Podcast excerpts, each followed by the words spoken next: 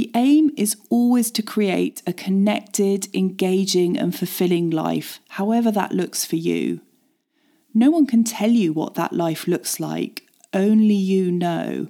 And I'm in no way suggesting that it requires absolute food police style eating perfection. In fact, letting go of the expectation of perfection can be crucial in stopping binge eating. Welcome to the Yo Yo Freedom Podcast. This is the place to learn actionable step by step tools and strategies to help you stop binging or overeating and start feeling relaxed and confident around food so that you can show up for your life on your terms. I'm Gemma Keys, and I know firsthand what it's like to feel out of control around food and trapped in the pain of binge eating and body shame. There is a way out. Keep listening to discover your path to food freedom.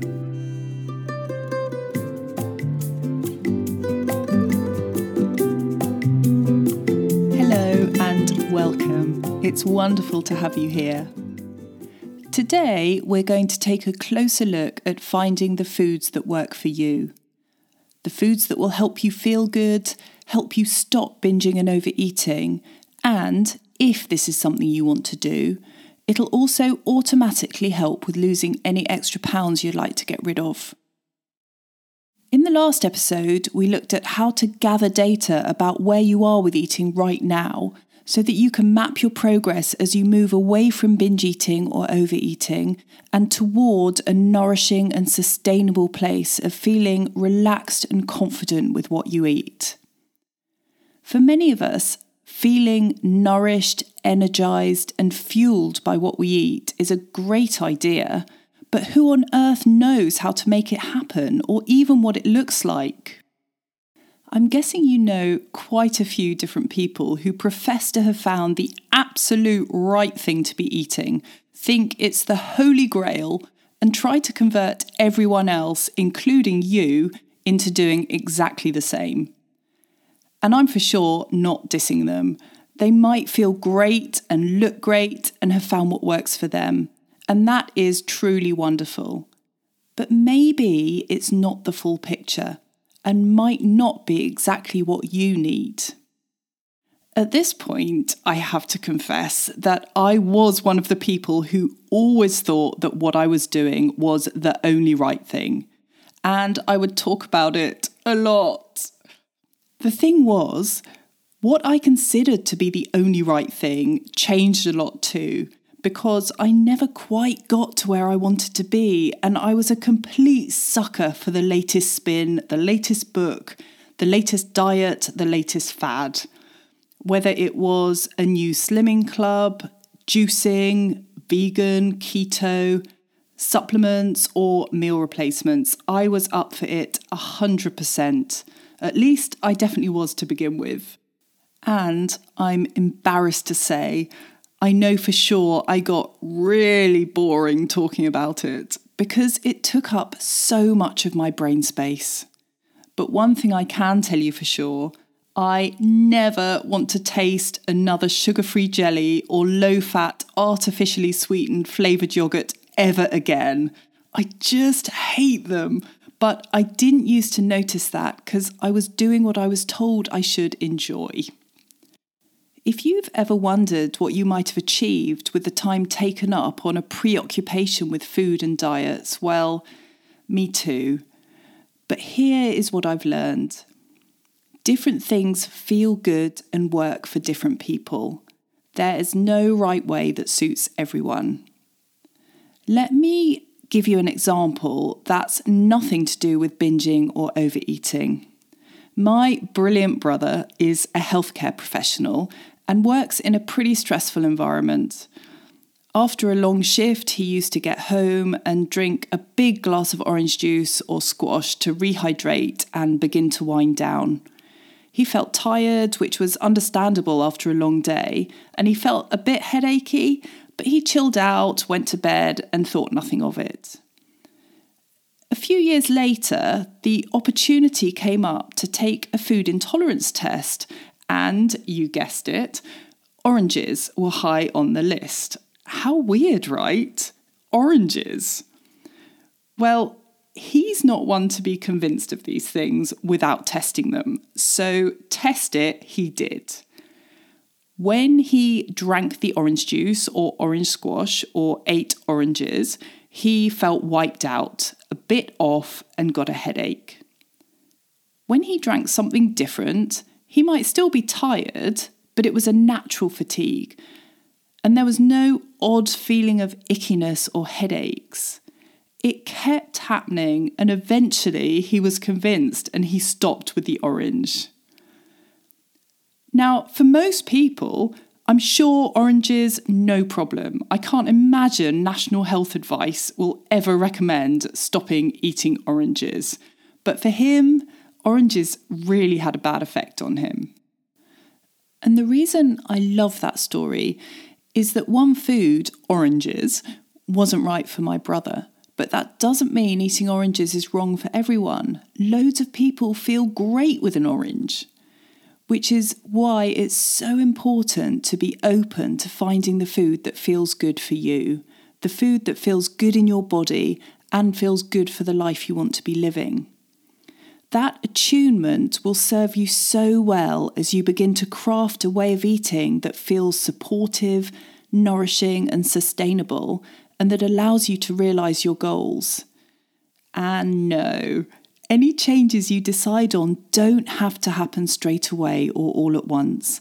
And you certainly don't need to be 100% perfect or have another list of good foods and bad foods. The aim is always to create a connected, engaging, and fulfilling life, however that looks for you. No one can tell you what that life looks like, only you know. And I'm in no way suggesting that it requires absolute food police style eating perfection. In fact, letting go of the expectation of perfection can be crucial in stopping binge eating. Rather, it's the very exercise of noticing that's so powerful and that will eventually lead you naturally and intuitively toward eating more of the foods that feel good and less of the ones that don't, perhaps without you even realizing in the moment. If you're wondering how to find the foods that feel great versus those that don't, we're going to move on to that now. And a quick heads up there's no need to take notes as I have an info sheet ready for you and I'll point you to it at the end of this episode. The first thing to do is to increase your awareness of how you're feeling, to tune in and notice how your body or mind are responding at different times.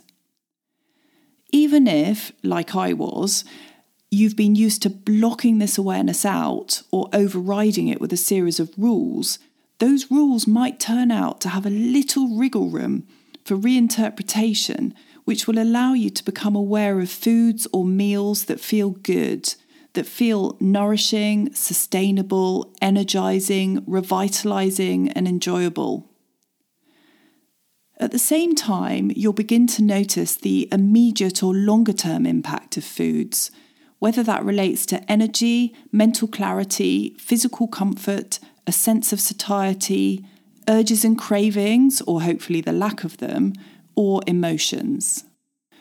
Now, I know that's a little general and non specific, so I'm going to offer some parameters to track, which you'll also find in the info sheet that you'll be able to download. I like to use a really simple scale from 1 to 5 for this process, and I recommend checking in and recording the data at the time you eat, 15 minutes after you finish eating, and a further hour or two after that. That's because food can feel very different in our bodies over time, and there's so much important information to be gathered over that time. Also, over time, you'll be able to use the insight you gain to spot when an urge to binge or overeat might be coming and to identify any potential triggers, for example, being overly hungry before you eat. So, this really is worthwhile. These are the categories to rate from 1 to 5 at those times I mentioned when you're eating, 15 minutes after you've eaten, and another one to two hours after that. The first is mental clarity, where a rating of one equals a low ability to formulate thoughts, perhaps being distracted, experiencing brain fog, or that thought brick wall that stops you formulating ideas or solutions. And where a rating of five is a clear, sparky, focused way of thinking.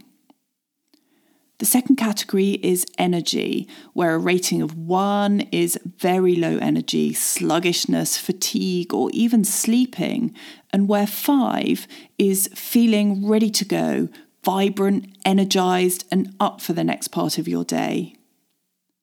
The third category is physical well-being, where a rating of one is physically uncomfortable, perhaps with bloating, stomach pain, a headache, reflux, gas, or another physical symptom that you really don't enjoy.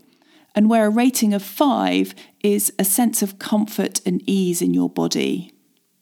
The fourth category is mood and emotions, where one equals feeling low or bad, perhaps down in the dumps, agitated or anxious, or beating up on yourself, and where five is feeling as though your emotions are supporting you and also suitably reflect your current situation. This last one can sometimes be a tricky one, but give it a go. It's satisfaction. In other words, your level of satiety, where a rating of one equals wanting more food and wanting it now, which may look like an urge to eat more, cravings for a specific food, or even a gnawing hunger that doesn't seem to be satisfied. And a rating of five looks like being replete and not wanting any more food, perhaps not even thinking about food. And if the thought of a comfortable satiety seems way off because you've experienced overeating or binging until you're really uncomfortable so many times, stay tuned as we'll be talking more about hunger and fullness in future episodes very soon. A question that might well be coming up now is something along the lines of, But Gemma, I eat all the time. How can I tell the effect of a different individual food on me? Oh my goodness, I hear you and I've been there. I found that focusing on the very first snack or meal of the day is the best place for most people to start. That's because there's likely to have been a period of time when you've been sleeping and not eating, so it'll be easier to tune into your experience when you do eat and also because breakfast or breaking that night fast at whatever time the first meal of your day is, is often the simplest meal or snack of the day as well. Now, if that's all feeling a little bit like self flagellation and you're tempted to start beating yourself up already, I really encourage you to go back and listen to episode three How to Quieten That Inner Shouty Critic. In that episode, you'll hear how to gently shift out of coming down really hard on yourself so that you can move toward a greater sense of openness and curiosity, which I promise will help you so much as you end the binging and overeating. And in the next episode, we're going to talk more about how to uncover the reason that you're turning to the foods you wish you weren't eating so that you can get really clear on where to focus to gain the biggest impact. So, as promised, I've prepared an info sheet that you can download that lays out the categories we've just been through and that you can use to tune in and discover how different foods feel in your body and brain. Just go to the show notes at yoyofreedom.com forward slash five, that's the number five, and a link to the info sheet is waiting for you. To wrap up, this episode has been all about how to find a way of eating that's right for you that supports you in the way you want to show up in the world. I've invited you to shift your focus inside so that you can listen carefully to the messages your body, your brain, and your emotions are sending, so that you can cut through the multiple and often conflicting messages around what the correct way of eating is, and instead find out much more about what the most supportive way of eating for you might look like. That's it for today's episode. Thank you for listening. Subscribe to the Yo Yo Freedom podcast for more insight, tools, and support as you pull back from binging and overeating and step into your most authentic, vibrant life. If you found this episode helpful, it would be wonderful if you'd take a moment to rate the Yo Yo Freedom podcast on whichever platform you listen on. Thank you so much. Bye bye for now.